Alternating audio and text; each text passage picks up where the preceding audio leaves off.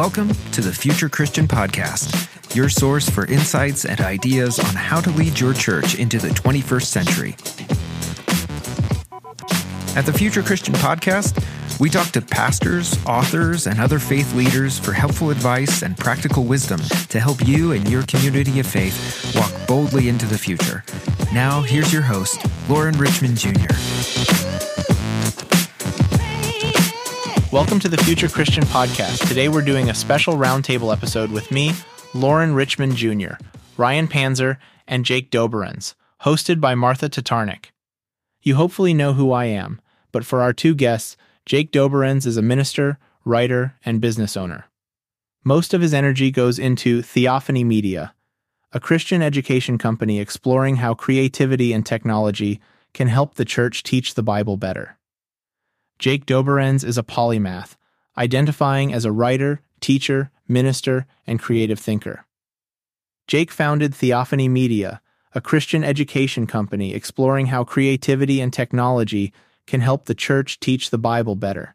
He holds two degrees from Oklahoma Christian University, a Master of Theological Studies, and a Bachelor's in Bible, with a minor in Communication Studies. His published work includes plays, nonfiction books, and novels, and he has produced podcasts such as Creatively Christian. Ryan Panzer is the author of Grace and Gigabytes, Being Church in a Tech Shaped Culture, and The Holy and the Hybrid, Navigating the Church's Digital Reformation. Ryan has spent his career in the worlds of church leadership and technology. He received his MA from Luther Seminary while simultaneously working for Google.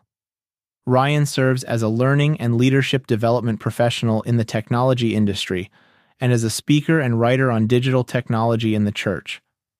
Ryan also serves as the theologian in residence at Good Shepherd Lutheran Church in Madison, Wisconsin. For more writings and resources, visit ryanpanzer.com. Oh, and a fun fact relevant to the show this voiceover was done by voiced cloned AI. So, with that in mind, let's jump into the show.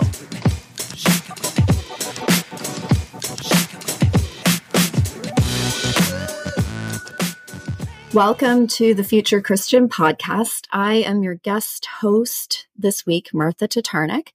And today I am facilitating a panel discussion on the use of artificial intelligence in the church, including how to use it and how we should be faithfully interrogating its use. The reason why I'm facilitating this week is so that Loren, our regular Future Christian host, can be part of the panel. Now, Loren doesn't really need any introduction, but also on our panel today, uh, we have Ryan Panzer and we have Jake Doberenz. We have had both Jake and Ryan on the show before. So, welcome back, Ryan and Jake, it's great to have you on Future Christian today. I think it would be helpful to take a moment to outline for our listeners your ministry context. And maybe, Ryan, you can go first. Good to be here with you all today. Uh, I'm someone who has always had one foot in the door of the world of church, one foot in the door of the technology industry, do a lot of learning and development work uh, in the world of, of tech in the church, I'm someone who's always thinking about these crossroads of, of technology and ministry. Uh, my congregation at the local level, I serve in a, a part time role called the theologian in residence, where my job is to ask big questions about what God is up to in the world and what that means for how for our response as as a local congregation. That's fascinating, Ryan. Thank you. And uh, Jake, can you tell us a little bit about your ministry context? Yeah, absolutely. Um, I've been in different church roles throughout my life. Uh, right now, I'm doing more pulpit supply, uh, bounces around to different places and preaching on Sunday morning. Other times, I've done college ministry and associate ministry and youth ministry. I'm also in Christian education, so I am teaching at a Christian school right now and hanging out with some of those youngsters and trying to help them navigate the world and all the big questions. Awesome. Well, we have quite a few different ministry contexts represented between the three of you. I have to say that uh, I've just been mentioning to a few friends and colleagues about our conversation today being on the horizon. And I think we are really tapping into a live conversation that people just have a lot of questions and a lot of fears and a lot of uncertainty about. So I'm super grateful to all three of you for being willing to engage this conversation in a deeper and, uh, and very thoughtful way. Um, so getting into our hot topic, artificial intelligence in ministry as quickly as possible. Let's just take a moment to go around the uh, Zoom screen or the the studio screen here, and uh, each one of you could share some examples of where you're finding AI useful in ministry right now. Loren, you haven't had a chance to talk yet, so why don't you tell us how you're using AI? Yeah, let me just say, like, firsthand, like, most likely I'm going to use AI to record a voiceover introduction for this episode. So I've used an AI platform to clone my voice and will, since I hate doing voiceovers, I'll have the cloned voice of me do the voiceover introduction for this episode.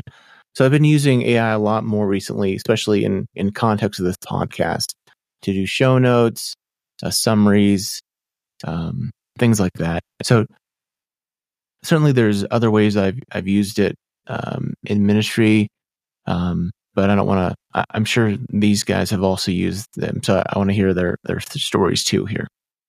And uh, just if I can kind of summarize, Loren, like you said, you hate doing voiceovers, but is it like primarily a time saving tool that you're using it for? Would that yeah. be like fair? Right. That's a that's for me what's been most ideal is like rather than me feeling like I need to do three or four takes to get like a good without me stumbling over words, for instance, like I know I can just pop the Word doc or the, the text into the AI tool and it'll just produce something. You know, it it sounds if you're paying attention, you can tell it sounds a little off. But also like when I played samples back people, they're like, that sounds like you. Yeah but yeah, it does sure. it does and especially like on a day to like today where i'm home with kids and dogs and i need to ensure quiet like i know that ai will do it yeah. without too many background interruptions. Right right. Okay that's good. Jake how about you? How do you use ai in ministry I like to use AI as kind of a brainstorming partner a lot. Uh, it can help me uh, get some ideas going, and it can remind me of stories or scripture with kind of very little input. So I could be like, you know, that one scripture about the thing with the other thing, and you know, whatever barely the the, the bare minimum details I give it, it can often give me exactly what I'm looking for, uh, much better than like a Google search kind of thing, which needs those keywords that it's looking for the AI is a little more intuitive. Um, and then secondly, I love to use it to edit because I hate editing my work. When I write it, I want to be done with it, never see it again for some reason.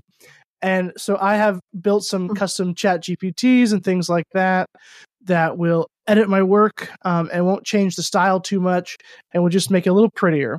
So I use that for different kind of online content and, and different things like that. And my faithful and funny newsletter that I put out every week. Um, I make the AI do the editing for me, the text editing, so I don't have to. So a couple of the few ways I mainly use it, AI in my ministry. Okay, so like some time saving tools as well, but also offloading some of the um, the jobs that you don't enjoy as much. And then I, I like that as sort of a, a conversational uh, companion who has a better memory bank and, you know, better instant recall than we sometimes have. That's good. How about you, Ryan? Mostly at this point, I'm using AI to repurpose content. Hmm. So in in my uh, ministry role at the congregation, we we do a lot of sermon series, and sometimes we'll extend that sermon series with a youth group lesson or a confirmation lesson, And AI is really good at taking a sermon manuscript and, and repurposing it, creating a lesson plan based on the, the text of the sermon and the text of the reading that that the sermon is is based off of. Uh, we've also been doing that same thing with blog posts. So we can ask ChatGPT, for example, to write a 300 word blog post based on a 1500 to 2000 word sermon. And it's really good at condensing the ideas from that text into something that can be used in maybe an email communication. Yeah. Wow. I mean, that's, uh, that is sort of the epitome, I think, of that artificial intelligence is that ability to synthesize ideas in similar ways to how our human brain actually works. It's Certainly. incredible. Yeah. So I think um, just going around the table, I'm getting a sense about this next question, but what would you each say is most exciting about artificial intelligence and where do you see the greatest potential and possibility. Like we know that we're really just on the cusp of all that is going to become possible with AI. So I'm interested in what excites you now and into the future. Who wants to jump in first? I'd be happy to, to, to share a few thoughts on that one. So, yeah. uh, I'm actually less excited about AI as a productivity booster. I think that's what AI does well right now, but mm. I don't know if productivity is so great of a value that we should put all of our emphasis there. What I'm most excited about when it comes to AI is as a as a tool or companion for helping us to articulate our story. Hmm. When we think about articulating a faith story, it seems like this daunting task to so many of us. Uh, it, it involves, first of all, some confidence, having a little background in scripture, maybe a little bit of theology, maybe some coaching from uh, someone who, who's in a ministry role. AI can take some of that work on alongside of us and in that way become something of a coach or a companion for helping us to share a, cohe- a cohesive and coherent story of what faith means in the particulars of, of our life. And, and I think that that vision of, of using AI to help us articulate stories can be so powerful in a church context. Well, yeah, I think that that isn't uh, the first thing that people think of in terms of AI in ministry. So I love that as an answer. How about you, Jake? Well, I can't say using it as a productivity tool. Um, I my immediate thought was not so much in the productivity tool thing, which which I agree is not maybe is maybe how we think of it a lot, but I, I think the greatest kind of what I'm excited for for the future rather is how it allows us to kind of live in our zone of genius where whatever role you're in um, ministry or a different context there's a lot of the less glamorous uh, less attractive parts of your work and ai can kind of take over that so you know whether that's we, whether we call that productivity or whatever um, like with the editing or whatnot the parts i don't like as much I can outsource that in different ways and focus on the part that I do like or the part that I really feel God has called me to. And I know a lot of ministers and people in the church have sort of this this one reason they got into ministry, this one zone of genius, but then there's these other tasks, administrative stuff, all this other stuff that can kind of they can get caught up in and sometimes that becomes much more of the work than we originally wanted to. So I'm just generally excited about how it can allow us as gifted individuals to lean into that gift, to lean into the things that God has has really made us excel in and be able to sort of outsource or, or have kind of another tool to help us in the parts that maybe we're not as gifted in or not particularly called uh, to do, if you will. I'm really struck by that because um, that's so much the conversation that we have about team ministry. Mm. You know, that we want to put ourselves in team situations where we can really lean into our giftedness. And so to imagine AI as being part of how we source that team ministry model, I think is uh, pretty powerful. Sorry, Loren, what were you going to say? No, I, I feel like we're getting a lot of crossover, but I was just going to say, like, to me, it's like a third brain or, or really like a gazillion brains, right? So if it's like if I'm like in a writer's block scenario, like like I've I've done something where like I've been like, I need a pastoral prayer on this text. Um, and I've edited it a good bit, but it kind of helped me get started. Um, so I can have, I've always been one where it's like, whether it's feasting on the word or one of these other kind of lectionary prayers or tools, uh, book tools, like I've always used those to kind of get my brain going, uh, and to have something to start with. So I, I found it helpful for that, um, that context. Yeah. Like a, a creativity, um, instigator. That's, it's good. Um, okay. I have to say when I've been chatting with my friends and colleagues about today's uh, topic, generally, all of the things that you have just outlined isn't people's first go to in terms of talking about AI. Um, what I hear is just tremendous fear and uncertainty around AI in the church. So, um, you guys all have your fingers on the pulse where do you see those fears kind of cropping up the most? What what do you think it is that people um, feel most anxious about in the church and in general about AI? And like, to what degree do you think that these fears are are founded? Well, I uh, work with a lot of um, writers and creatives and the different kind of ministries and podcasts and things that I've done, and creatives are scared about what will be replaced when AI moves in. What are we hmm. losing? And they're scared specifically that losing that ability to create, whether that's there's going to be AI covers, so that means cover artists lose their job, or AI is going to be popping out books left and right, and then there goes all the authors' jobs or something like that. And I think in some cases the right question. Um, you know, with with philosophers and, and, and theorists like Marshall McLuhan that talks about technology. When a new technology comes on the scene, it replaces something. That, that's what technology does. It always replaces something we had before, and that's absolutely something we should be concerned about. But when I'm talking to these creatives and things like that, and, and while yeah, there's some things to fear. Luckily, AI isn't the best ever in the world at some of these more creative things. There's a good chance it'll get there sometime, but right now we can tell you there's nine fingers on that one guy's hand in the image, and you know that the story is really flat and boring, and um, you know something that might not be as interesting. So there's still room for creatives, and I, I just encourage them to all the more use those tools to help you tell your story better. Kind of like what Ryan was saying, but a little different context. Um, there's still a place for the human. And I think we're reaching a point where that might become more valuable to have that human creativity. Uh, just people refe- people fear all that replacement that's going to happen, and it's legitimate. But I, I think there's still room for the human. We're still going to need what is human even in this age of artificial intelligence.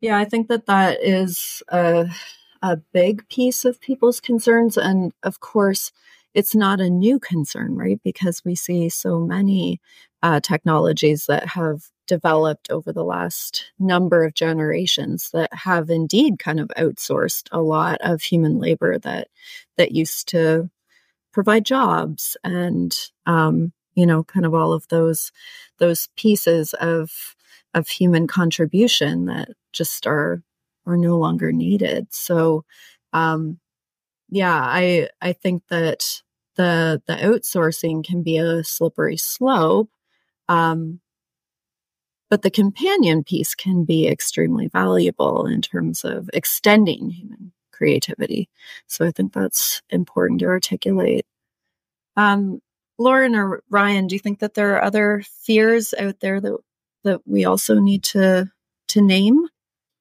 Likely, the fear that's been named the most in the media is, is has to do with what Jake just described, which is job displacement, job loss, and indeed, like part of the Hollywood writer strike was was yeah. based around the idea that AI would displace screenwriters by generating prompts and and coming up with lists of ideas for how to write a new Hollywood script.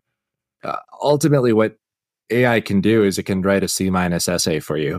It can write probably a a, a, a B or B minus type screenplay. What AI struggles to do is to ask the questions that are really intrinsic to the creative process, to frame an issue in a new light, to stand from a new vantage point and interpret a situation. And that's why AI is such an effective assistant because once we figured out what questions to ask, AI is able to do some of the the uh, manual and time intensive tasks that come with answering that specific question. So while the the fear has to do with job displacement, I think the response needs to be let's train our communities to be really effective in the processes of problem solving, critical thinking, and asking theologically reflective questions. If we can do those things well, AI is unlikely to displace those th- those those particular skills. Uh, AI can then help us to use those questions for more creative inputs uh, by helping us to arrive at the answers with a little bit more efficiency and effectiveness. Yeah, and Ryan, you have written some really good articles on like refining that that companionship with with AI in terms of how uh, the human being can can more refine their the questions that they ask, the prompts that they give, and um, the contributions that are sort of unique to our human offering in uh, in opposition to AI or in contrast to AI. I guess what I would say, though, um, in terms of the fears that I am hearing articulated, is that uh, you know just because artificial intelligence doesn't excel in some of those areas right now doesn't mean that um, that isn't on the horizon. Like we we do seem to be uh, t- training or creating um, computers that more and more deeply mimic the the way that the human brain functions, and I think that that that uh, overtaking of the the particularly human dimensions of our thinking. Um, I think that's in the ether out there right now. I'm reminded of like some of the my favorite like I, Robot or of course like the original Terminator movies, you know, where it's really this kind of uh, ultra intelligence that kind of takes over t- for humanity's sake and says like, hey, humans are not capable of governing or functioning on their own volition like they need some kind of oversight. So i think that's that's ultimately out there. You know I, I think about this when i think about like for instance ai video or the ability to create a media a visual media that's not obviously real life like i was looking at a site that does ai headshots and I've wondered like oh should i do an ai headshot or is it you know is it obvious that that's fake? Um, I think we're seeing some implications already, and I imagine we'll probably see some here in the states before the election in the fall of like AI video of maybe you know Biden looking stupid or Trump looking stupid or you know something to that effect that it really kind of diminishes one of the candidates. I think there's already an example right of like uh, an AI video or AI photo of Trump with some African American people uh, so I think like in a church context, like I, I can think about that as a pastor of just the danger of like someone potentially wanting to cause harm to your community.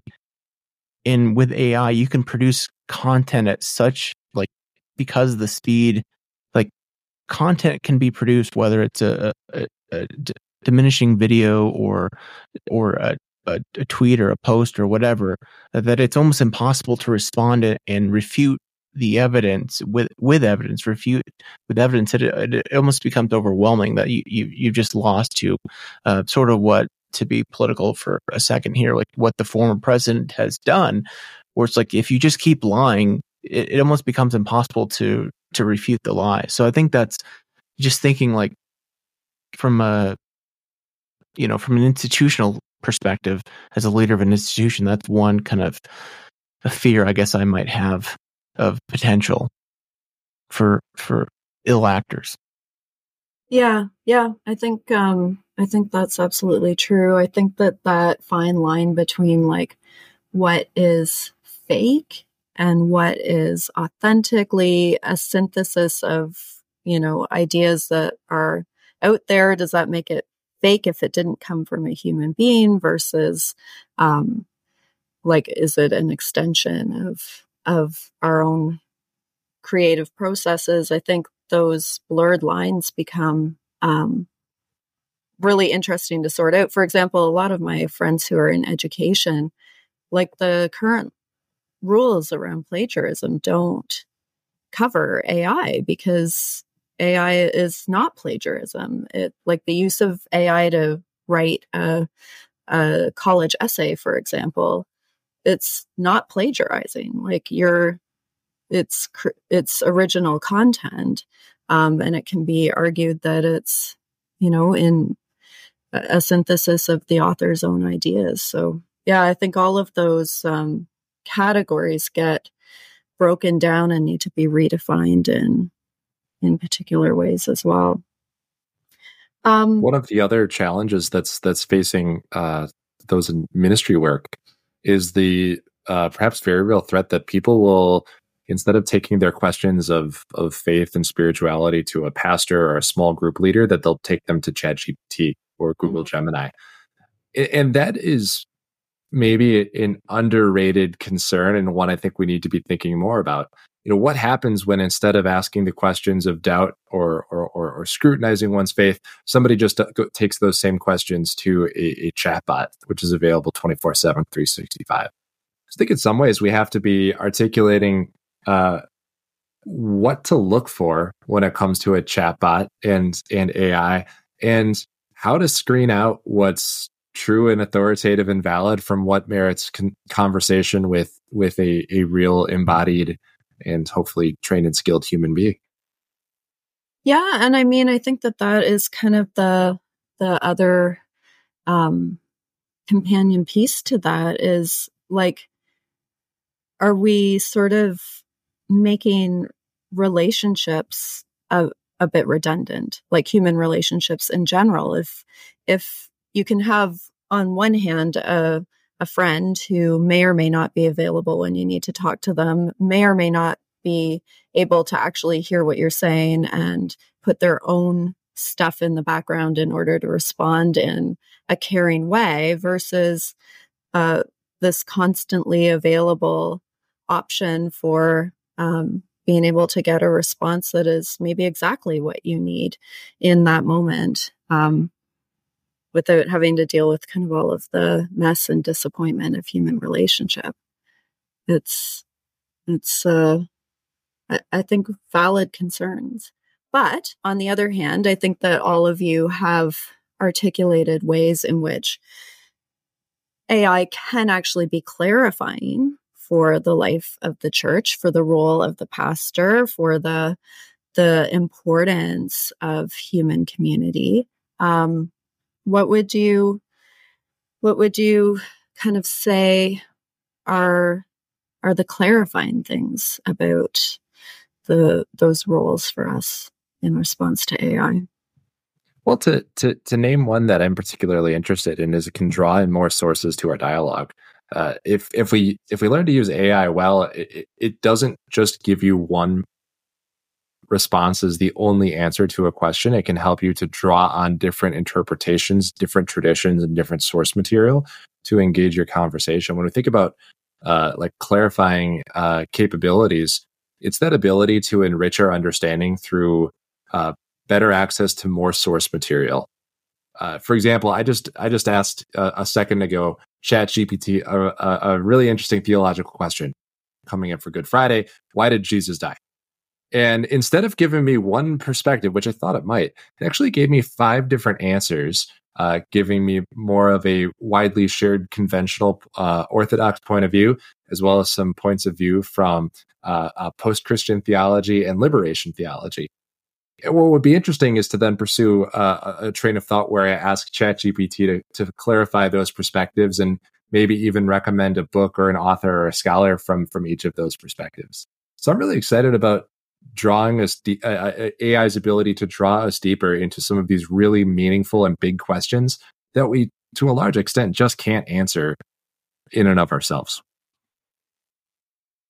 Yeah. So it kind of um, expands the limits of the the conversations that we would otherwise be having. I like that. Um, you know, you kind of mentioned a minute ago, Ryan, and I'm interested to hear from Loren and Jake on this. Like that, there's this fear of of AI uh, kind of supplanting the the role of the pastor. Um, you can just go to ChatGPT instead of going to your pastor about the big questions. But are there ways in which AI makes it more clear what the role of the pastor is? Are there ways in which it actually makes the role of the pastor more necessary? Um, well, the first thing that I want to note is that there was actually a study done about how more neurodivergent people would rather talk to a chatbot than a human, which I, I note in my book as one way that we can utilize AI to expand the reach of the church for people that might not be comfortable in those spaces or or something like that. And so I do think that is really interesting. I think that was a study out of the University of Connecticut, I want to say. Um, but then more to your point about how that might kind of clarify the role of a pastor.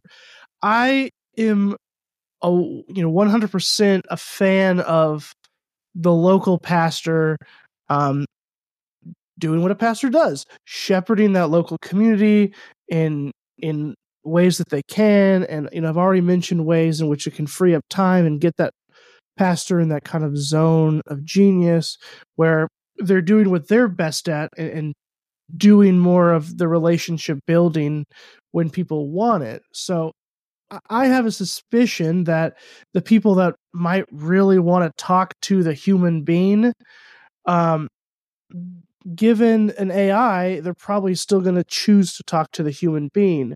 So I think it's expanding some of the reach to the people that might not already want to initiate a relationship with that. Yeah, and I'll I'll add on to that, like, and of course I'm thinking about this through the through the lens of Andrew Root since I'm obsessed with his work right now.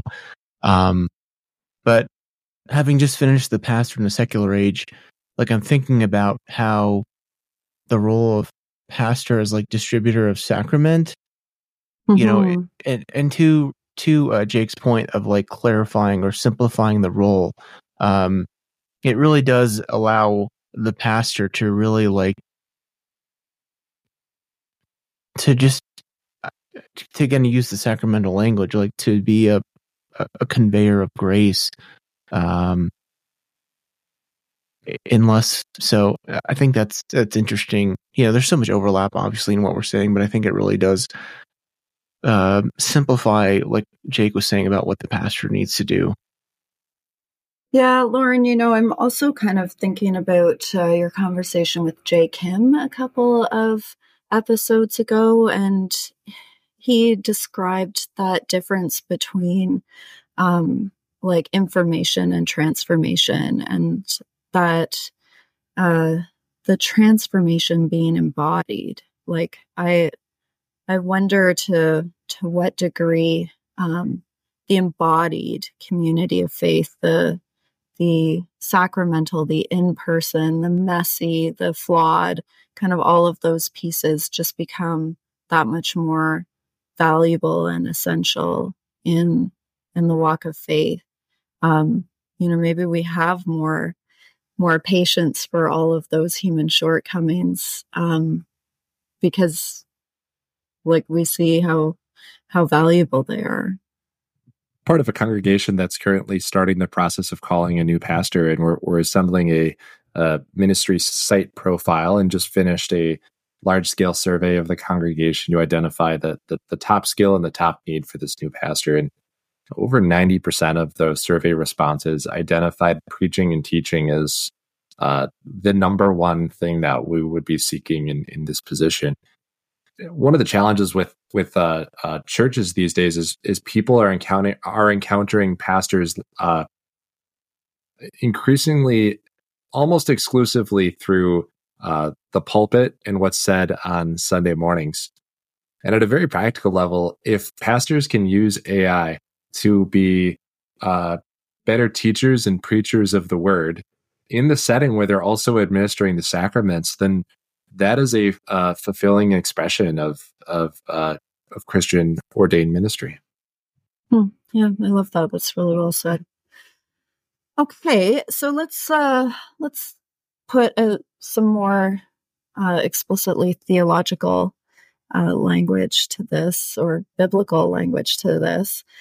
Um, I think that there is an interpretive lens on all of the most powerful technologies that we've that we've created over the last number of decades um, that sees these major breakthroughs in um, in human technology uh, as a sort of Tower of Babel situation. I think that that is a biblical story that continues to resonate very deeply into our world today.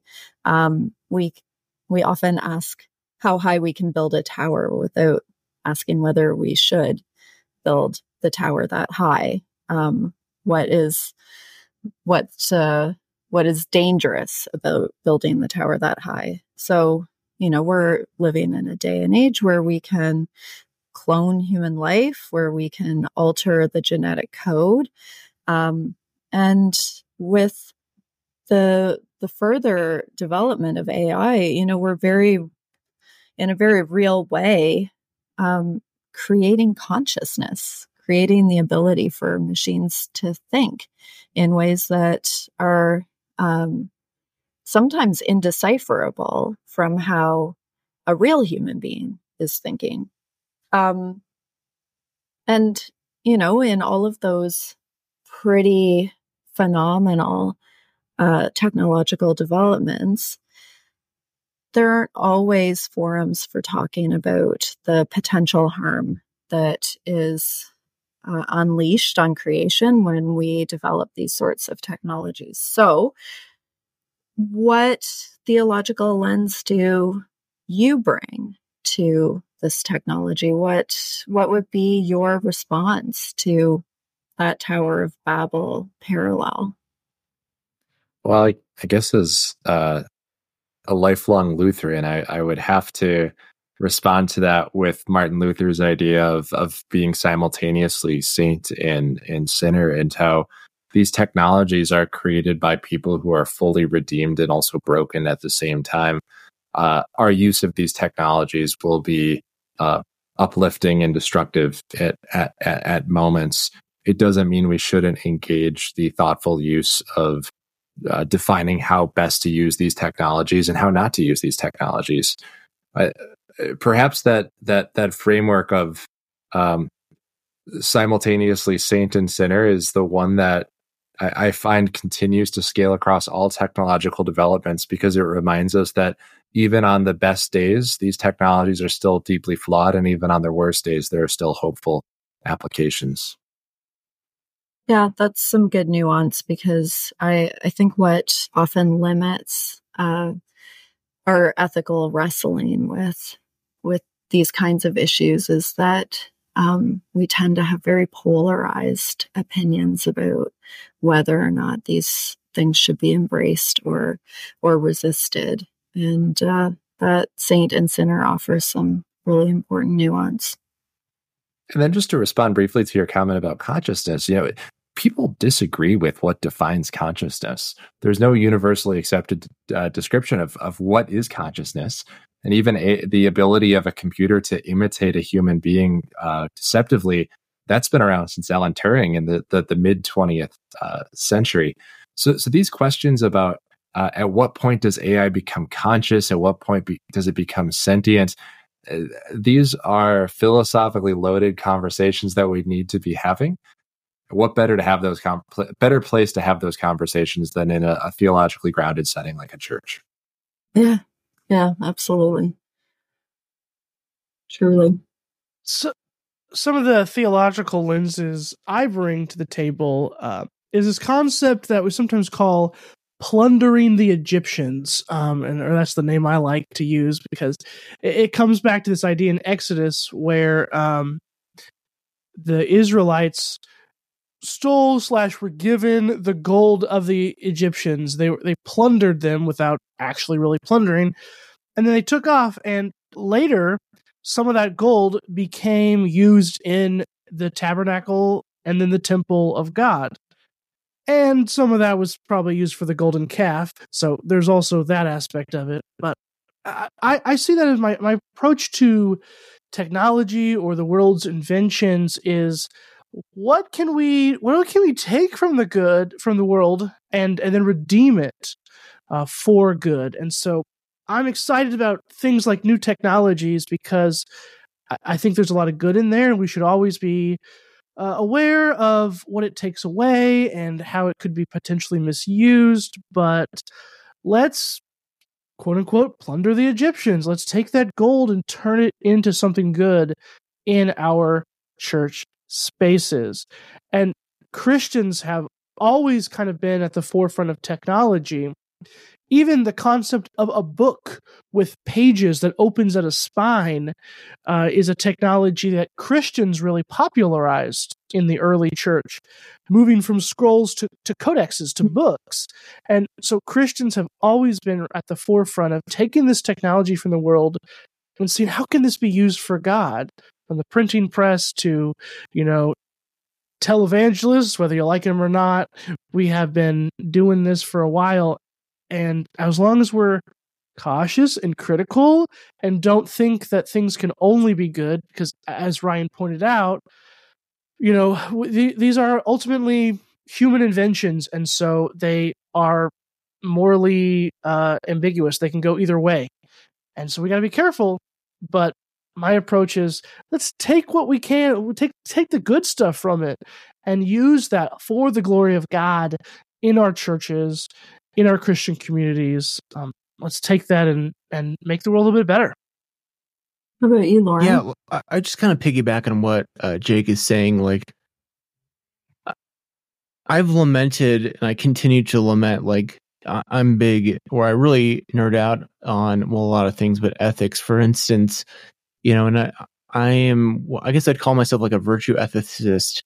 Uh, you know, I was thinking about like recently how like in the last year or two, like NIL, AI, and um, the NCA, oh no, who's the third one? Crypto has asked for like government regulation. Like they've asked for guidance rather than them just being like, hey, we're going to act virtuously and set our own kind of broad principle. So I, I think that's like an overriding principle that we need to think about like what's most virtuous or we might say what's most christ-like what's most godly rather than because uh, i just i found again and again when it when we set like hard fast rules like we can always find a way to to go against a rule or or um you know read between the lines or feel like oh we're not breaking the rules but like what's what's most virtuous? And, and really that let that be our guide. What's most christ-like? Okay. I mean, all of you have named like the need for caution and carefulness as well. So, like, if you were going to issue one caution to our listeners in embracing AI, what what would be the caution that you would offer? Okay, I'm going to jump in here because I have one that I've been like excited to share. And it, and okay. it goes back to my episode with Jay Kim. Like he mentioned, uh, he said something about, Uh, I think it was a Dallas Willard quote about how, like, when the word leaves the preacher, like the most powerful thing happens when those words leave the preacher's mouth and enter into the hearer's ears and brain. Like, I wonder, like, does something like does something theological or or or supernatural happen if those words are coming out of like a computer, you know, if there's a, like an AI preacher. Okay, so that's your your cautionary question. What about uh, you, Ryan? I would have two responses. So, on the one, uh, one hand, a caution for those who uh, think they don't need to engage with these tools because they're either not useful or, or not worthy of use my caution would be not to sit this out. This is a generationally transformative technology that we are seeing emerge. And the ministries that learn to use this thoughtfully will be the ministries who uh, are likely to be still around decades from now. This is something we can't afford to sit out in, in the church context. Uh, for those who are inclined to use uh, AI, um, I would have a different caution, which would be to hedge into nuance every output that you see from from from from these tools. One of the great hangups I have with ChatGPT is, of course, that it doesn't cite its sources. So all mm. of the everything that we're reading as the output of of AI uh, is is the product of the average of the internet's commentary on a particular subject. We have to nuance these outputs when we utilize them. We have to put our own interpretive lens on uh, on on these types of statements. And if we take at face value everything that we're getting, whether it's a text or a visual or video output, uh, in some ways we are beholden to forces that we don't completely understand. What about you, Jake? Yeah, I think for me the biggest caution is to um with AI, never forget the human part of the of the church of the show. I had a great conversation on the Thinking Theological podcast about this subject. And one of the things that the host uh, Spencer brought up that I've been thinking about a lot since then is well, what if you are outsourcing to AI things that members of your church could do. If you have a graphic design person in your church, you know, is it okay to let AI do that for free in, you know, 3 seconds, create your church logo or whatever you need?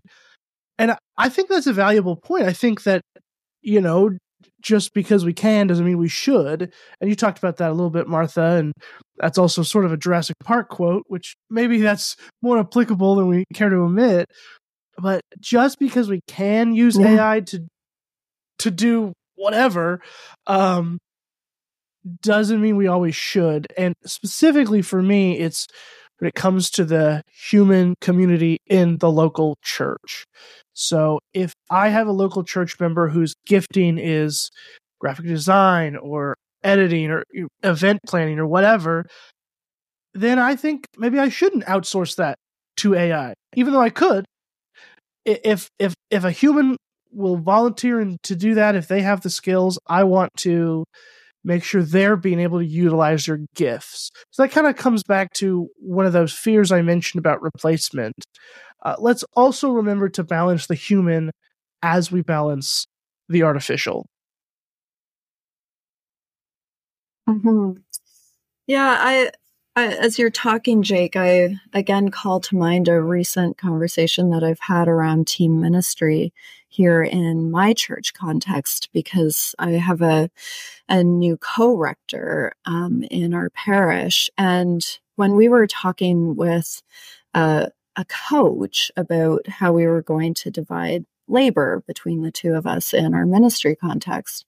Um, one of the cautions that he offered was like, you do want to lean into your gifts, but you also don't want to completely outsource to the other person all the things that you find challenging or that you don't like, right? Like, there is something about um, our own human journey and development that is enriched by having to do some of those things that don't come easily that um that you know aren't our favorites um they're yeah so I, think that that would be a, a caution that i would bring to the ai table too especially in terms of how we're considering this to be part of uh, of that ministry context. Not just like we don't want to replace the gifts of another human being, as you say, Jake, who could do that graphic design or that that event planning for us. But but we don't want to um, we don't want to kind of lose out on some of those internal challenges too for ourselves. I think.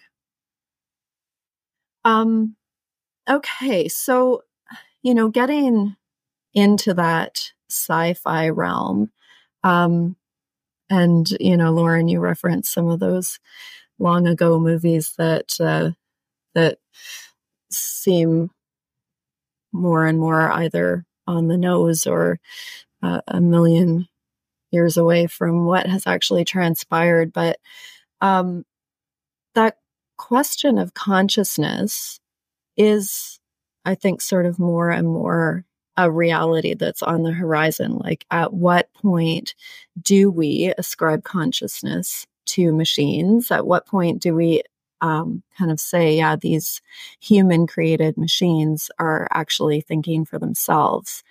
Um, I think we have a lot of fears associated with that. I think we have fears around robots being a lot better at running the world than uh, than human beings, and suddenly we have uh, the the servant becoming the master. But I wonder um, whether there's a line that we have to identify where we have responsibility toward these thinking machines um, and where they also you know have um, have a place in God's creation that we need to to carefully steward. Any thoughts about about those lines around consciousness? Let me let me start the conversation just because I was thinking about this, hearing a podcast with Esau McCaulley, who talked about the importance of the Imago Dei in in his his Afri- his black church tradition. You know, I was thinking, I'm just thinking about in this lens, like, um, we could say like God has chosen to create in God's image uh, humans, um, and it's only humans, at least I believe, that are created in God's image. Um, so God has theoretically entered in, into this assignment or this agreement with humanity, knowing that we are flawed human beings. Um, and obviously, there's some soteriological stuff there too. Um, so, you know, I think about like if God wanted to create like us as robots, like God could have done that. Um, so I think for me, that kind of frames it's kind of like my framing reference of like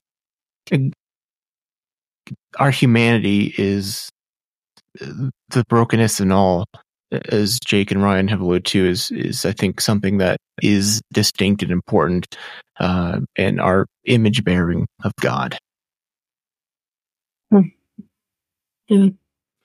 Uh, Martha, I don't know if there's a particular like line in the sand that AI can't be allowed to cross. I don't know. At least I don't know if we could identify that specific point right now.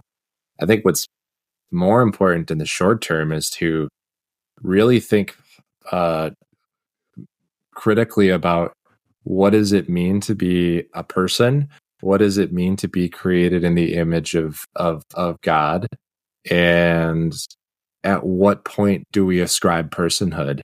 Uh, it, we almost have to start the conversation with those really big theolo- uh, theological and philosophical questions that go back to the ancient ancient tradition and if only only then can we start to answer the question of what are the red lines that AI cannot be allowed to cross.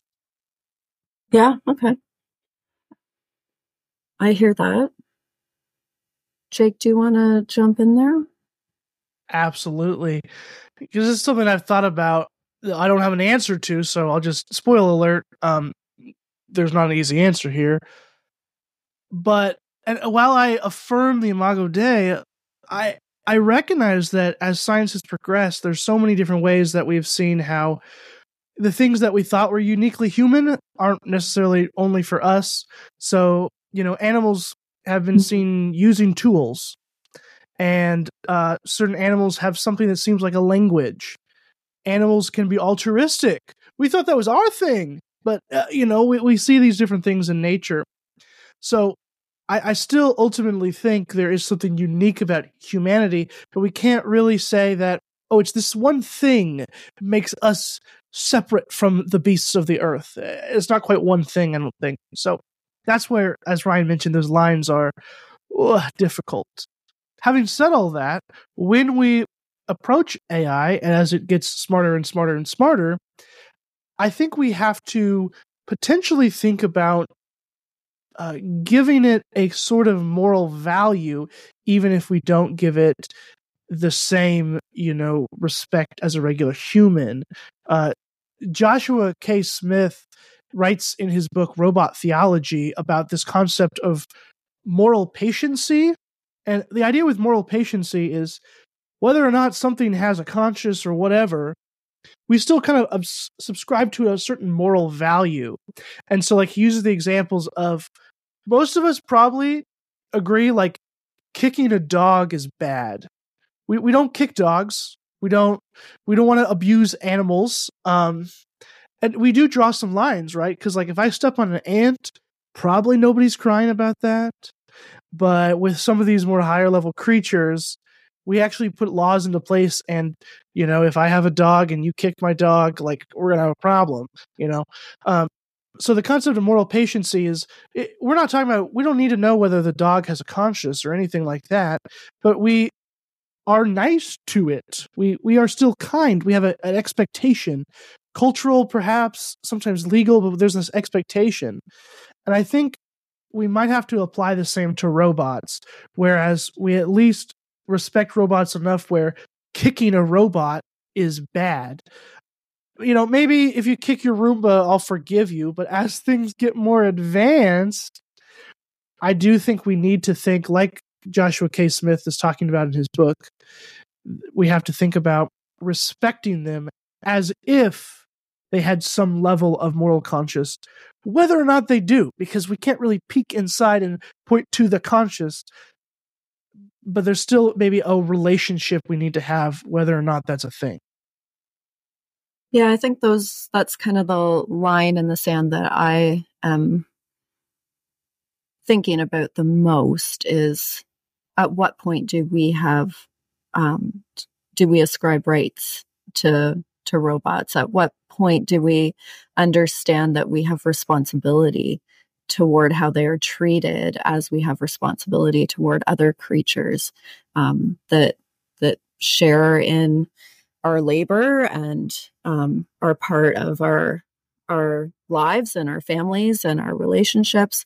Um, I, I think that those questions are seeming less and less abstract as we get further and further along the the development of what artificial intelligence is actually capable of.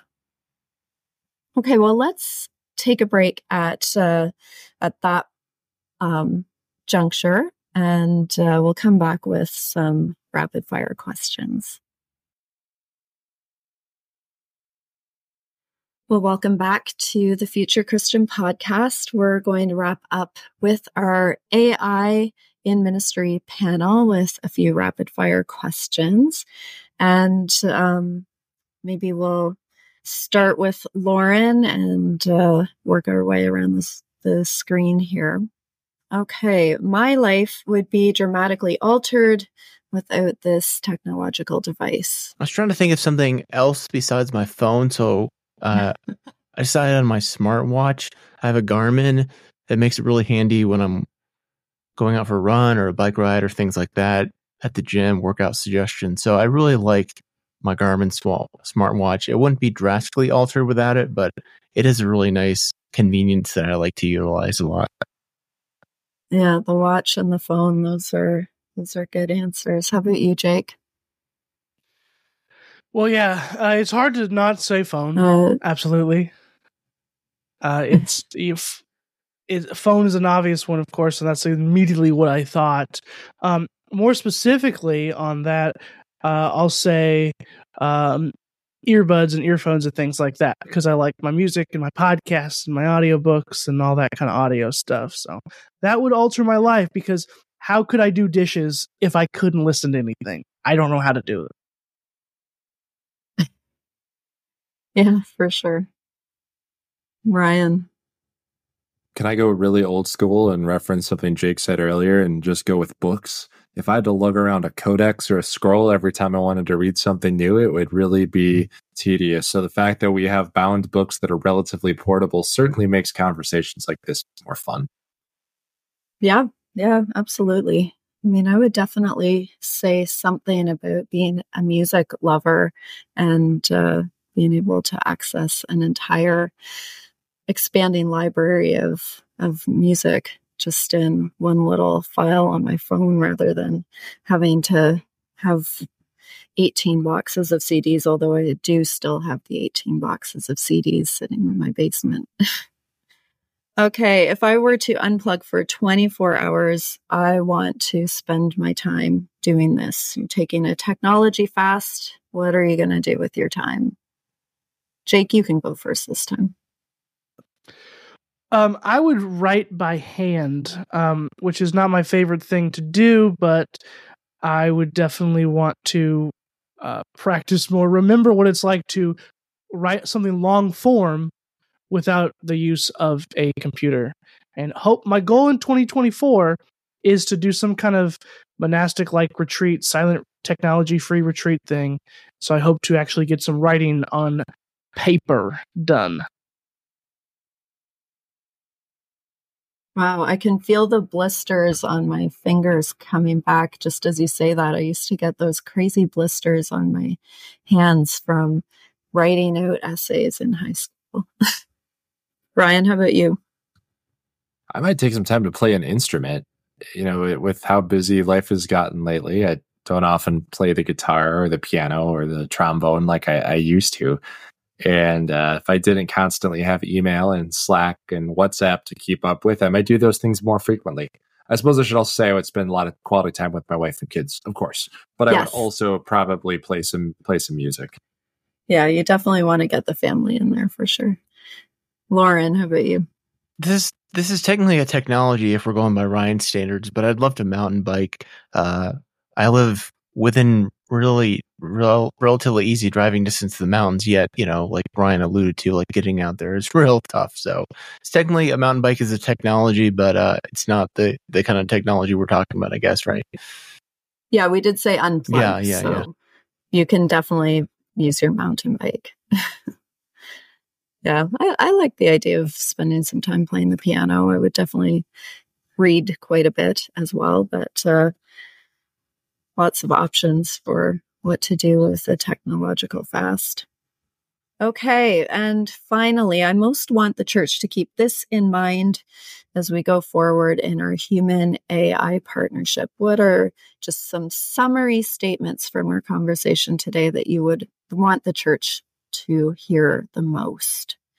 Loren, why don't you start us off? Yeah, I'm just gonna stay stay on what I said about the the preaching thing. Like I think there's something profound about the Holy Spirit's interaction with the human during the sermon prep, during the, the, the delivery, and then during the human hearing and, and receiving the message that I think there's something sacred and dare I say supernatural in that. So not that, not that, um, utilizing AI isn't, not that it shouldn't be done, uh, but also like I wouldn't want to just like to to put in a text, have it create an entire message, and then just me read that text or even have an AI voice, you know, deliver a message. To me, that would be missing out on something. Ryan. Where my mind first jumped to was uh, how singularly focused we tend to be about the the narrative of the church in decline and declining attendance figures. And I would just remind us that it's not your job individually to solve that challenge, nor is it the job of AI to solve that challenge. God shows up through word and sacrament, and that's sufficient. Good. What you, Jake? Closing thoughts? I would say always remember what technology extends. When it extends, it also diminishes something else. It atrophies a part of what it means to be human. So we can we should never lose sight of when there's advantages, there's going to come there's there's going to be disadvantages, but we can mitigate that by thinking critically about these technologies and being careful but how we use it to extend so that we don't diminish things that make us so uniquely human and children of God. Hmm. Yeah, you know, I think as uh, as we're wrapping up this conversation, I think what I would most want our listeners to hear is um, the the call to continue this conversation because I I'm really struck by just how um, you know, in the however many minutes that we've been talking, I think that we've identified tons of issues and really only just begun to explore um, how we tease out the answers and how we discern our way forward. Um, I'm also like just incredibly aware of how much this technology is evolving. And so the conversation is going to be a moving target. Um, so I really, really hope that our listeners will, um, will kind of take the responsibility of creating those forums in ministry contexts and in the, the life of the church to to be talking about this very seriously, prayerfully, um, putting the fears out there and and using kind of all of our human resources and our spiritual resources to talk through our way forward. I think it was Jake, you who said like it was either Jake or Ryan, like what better place than the community of the church to be having these kinds of conversations. So I really hope our our um, listeners will will take that seriously. Okay, uh, Ryan and Jake, where can people find you and follow your work and learn more and read more and engage more? Well, you can follow me at the website www.ryanpanzer.com wrote a book a few years about years ago called Grace and Gigabytes: Being the Church in a Tech-Shaped Culture, and in some ways, I feel like it's become more relevant since since it was uh, uh, since it was published, uh, and would certainly welcome anyone to reach out via my website to further the conversation. Yeah, and you put out a newsletter pretty um, regularly that usually about once a month yeah. Yeah offers some further takes on the evolving conversation. So i recommend that very much. How about you jake? Where can people find you I also have a website that is just my name, jakedoberenz.com. If you don't know how to spell that, hopefully Loren spelled it right in the show notes, so you can go there, jakedoberenz.com. Uh, I wrote the book uh, AI in Church and Ministry Applications of Artificial Intelligence for Faith Communities. So that just came out where I tried to explore some different potential uses of this technology. And I also have a newsletter as well called Faithful and Funny. You can find that over on Substack, jakedoberenz.substack.com, where I send a weekly uh, email with a s- funny story with some kind of spiritual point. And I do talk about technology um, every so often. Awesome. Check that out. Okay. Well, we always uh, end our Future Christian podcasts with a word of peace. So, the peace of God be with each of you. And thank you so much for your wisdom and insight today. And also with you. And also with you. And also with you.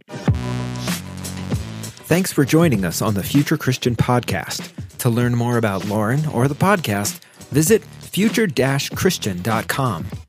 One more thing before you go do us a favor and subscribe to the podcast. And if you're feeling especially generous, leave a review. It really helps us get the word out to more people about the podcast. The Future Christian Podcast is a production of Torn Curtain Arts and Resonate Media. Our episodes were mixed by Danny Burton, and the production support is provided by Paul Romig Levitt. Thanks, and go in peace.